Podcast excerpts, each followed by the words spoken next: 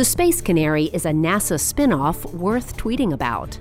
This is Innovation Now, bringing you stories behind the ideas that shape our future. Astronaut Harrison Schmitt described his reaction to breathing in moon dust as lunar hay fever.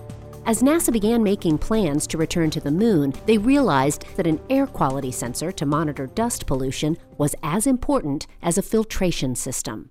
So, NASA's Next Space Technologies for Exploration Partnerships put out a call to develop a way to measure lunar dust. Based on specifications laid out by NextStep, Lunar Outpost Incorporated developed an air quality sensor it called Space Canary. Now, a new generation of the sensor, rebranded Canary S for solar, is monitoring air quality here on Earth.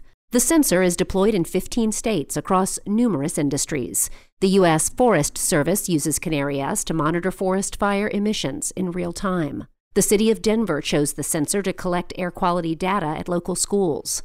In the gas and oil industry, these sensors help monitor fugitive gas emissions. Using public private partnerships through programs like NextStep, NASA brings space technology down to Earth. And technologies like Canary S are nothing to sneeze at. For Innovation Now, I'm Jennifer Pulley. Innovation Now is produced by the National Institute of Aerospace through collaboration with NASA and is distributed by WHRV.